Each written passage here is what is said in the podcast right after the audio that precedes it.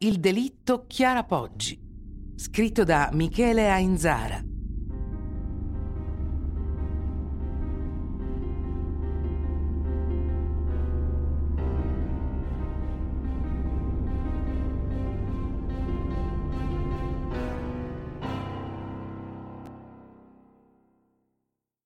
Il sogno di ogni famiglia che lavora sodo e prepara un futuro dignitoso per i figli, la villetta di proprietà.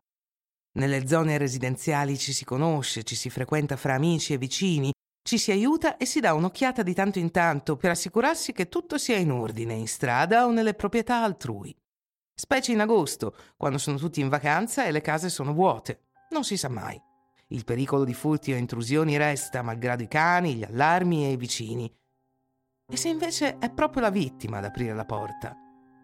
Garlasco è una cittadina che, se non fosse per questo fatto di cronaca, resterebbe una località lombarda come tante altre, con una bella zona residenziale serena e sicura, di cui si parlerebbe poco, motivo per cui di solito la gente tranquilla sceglie un posto per viverci in pace.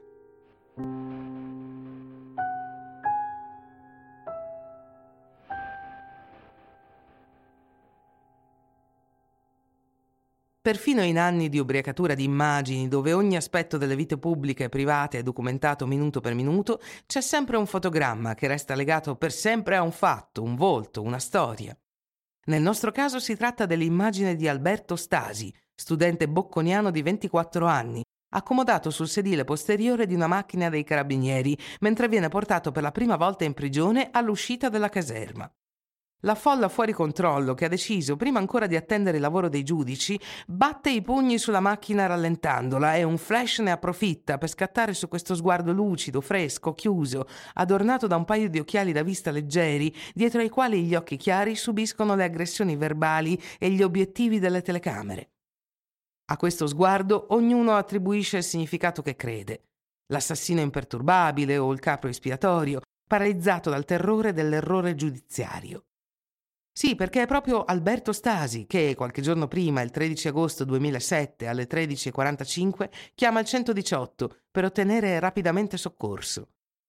Ha trovato la propria ragazza Chiara Poggi, 26 anni, morta, o forse no, non è certo, dentro casa di lei. È in macchina diretto alla stazione dei carabinieri perché ha paura, non sa cosa fare. La situazione è concitata, al punto tale che Alberto agisce in maniera apparentemente disordinata. Dopo aver cercato di raggiungere al telefono Chiara la mattina stessa senza risultato, decide di andare a trovarla a pochi minuti in macchina da casa sua.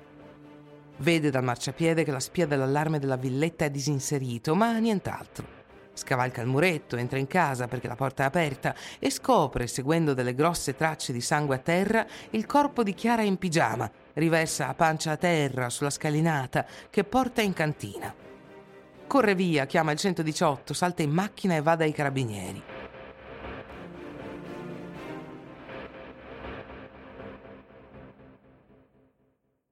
Meglio non cercare una logica. Ciascuno di noi reagisce diversamente in preda al panico e del senno di poi sono piene le fosse.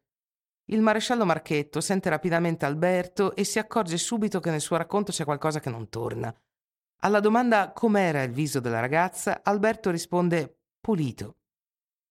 Marchetto già sa che invece era coperto di sangue. La situazione si complica rapidamente. Alberto racconta di aver passato la serata precedente con Chiara da lei fino all'una circa di mattina. Lei a guardare la televisione lui a lavorare sulla sua tesi al computer. Su insistenza di lei, la casa è vuota, i genitori sono in vacanza, Alberto resta ancora un po' e poi rientra. La mattina dopo l'ha scoperta. Marchetto si consulta col superiore, ritenendo di avere l'elemento per trattare lo stasi, ma il superiore decide di soprassedere e di indirizzare le indagini su altri fronti.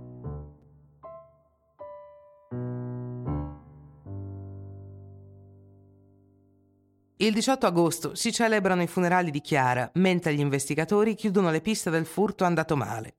La casa è in ordine e non manca nulla, e quella dello stalker o di un eventuale altro spasimante segreto. Alberto, con cui si frequentava da quattro anni, era il suo unico amore e Chiara, a detta di tutti, era una brava ragazza, estremamente discreta, al punto di non fare troppa pubblicità nemmeno della relazione in corso. A lei, laureata in economia con 110 lode all'Università di Pavia, interessava una bella carriera, un lavoro soddisfacente. Non era il tipo da avventure senza un futuro. Non resta molto a questo punto, salvo la presenza ingombrante delle due cugine gemelle di Chiara Poggi, Stefania e Paola K. Contrariamente a Chiara, le cugine hanno un atteggiamento più aperto, più disponibile, alla moda. Contrariamente ad altri membri delle famiglie Poggi e Stasi, hanno una certa propensione a mettersi in prima linea davanti ai mezzi di informazione, qualche volta con una certa meticolosità, come quando ad esempio abbozzano una rapida messa in scena al momento della deposizione di fiori e di una fotografia davanti all'abitazione di Chiara. Quella foto, però, ha qualcosa che non va. Se a un rapido sguardo può sembrare che le tre ragazze posino insieme felici e sorridenti, a un occhio più attento rivelano un fotomontaggio. L'immagine di Chiara è stata aggiunta a posteriori a uno scatto delle sorelle. Il maresciallo Marchetto, da investigatore acuto, sa che il contatto diretto con la gente può ottenere risultati più sinceri di una deposizione in caserma.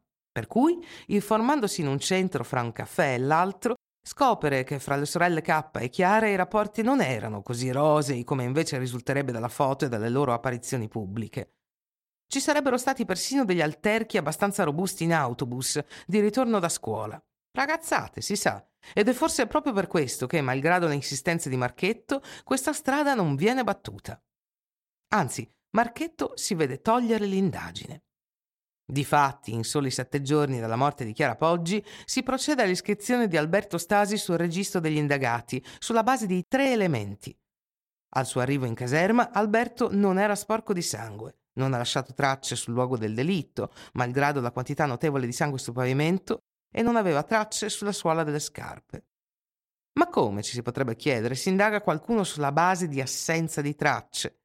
Di solito gli elementi a carico sono la presenza di sangue, la presenza di impronte. Beh, come si dice, se non va da una parte, prova dall'altra. Teniamo però in caldo la parola assenza, perché ci tornerà utile al termine della storia. Un altro elemento a carico di Alberto è la testimonianza di una vicina che sostiene di aver visto, appoggiata al muro di casa Poggi, una bicicletta nera da donna proprio nella forbice oraria in cui Chiara sarebbe morta. Di conseguenza a casa Stasi vengono sequestrate tre autovetture e due biciclette. Ed è con la bici che Alberto entra ed esce rapidamente di prigione. Sì, perché una prima analisi di una traccia biologica rivelata su un pedale è ritenuta provenire da sangue di Chiara. Il giudice per le indagini preliminari, a cui il sospettato non sa dare una spiegazione convincente, dispone l'immediata custodia cautelare e la traduzione in carcere. È in questa circostanza che ha catturato il fotogramma, raffigurante lo sguardo enigmatico di Alberto. In seguito però la traccia rivela contenere sì il DNA di Chiara, ma non riconducibile a una traccia ematica. Il GIP non riterrà questo elemento sufficiente a giustificare la detenzione, che revocherà solo quattro giorni dopo, il 28 settembre. Per farla breve, per il momento non ci sono né movente né prove, ma soltanto indizi.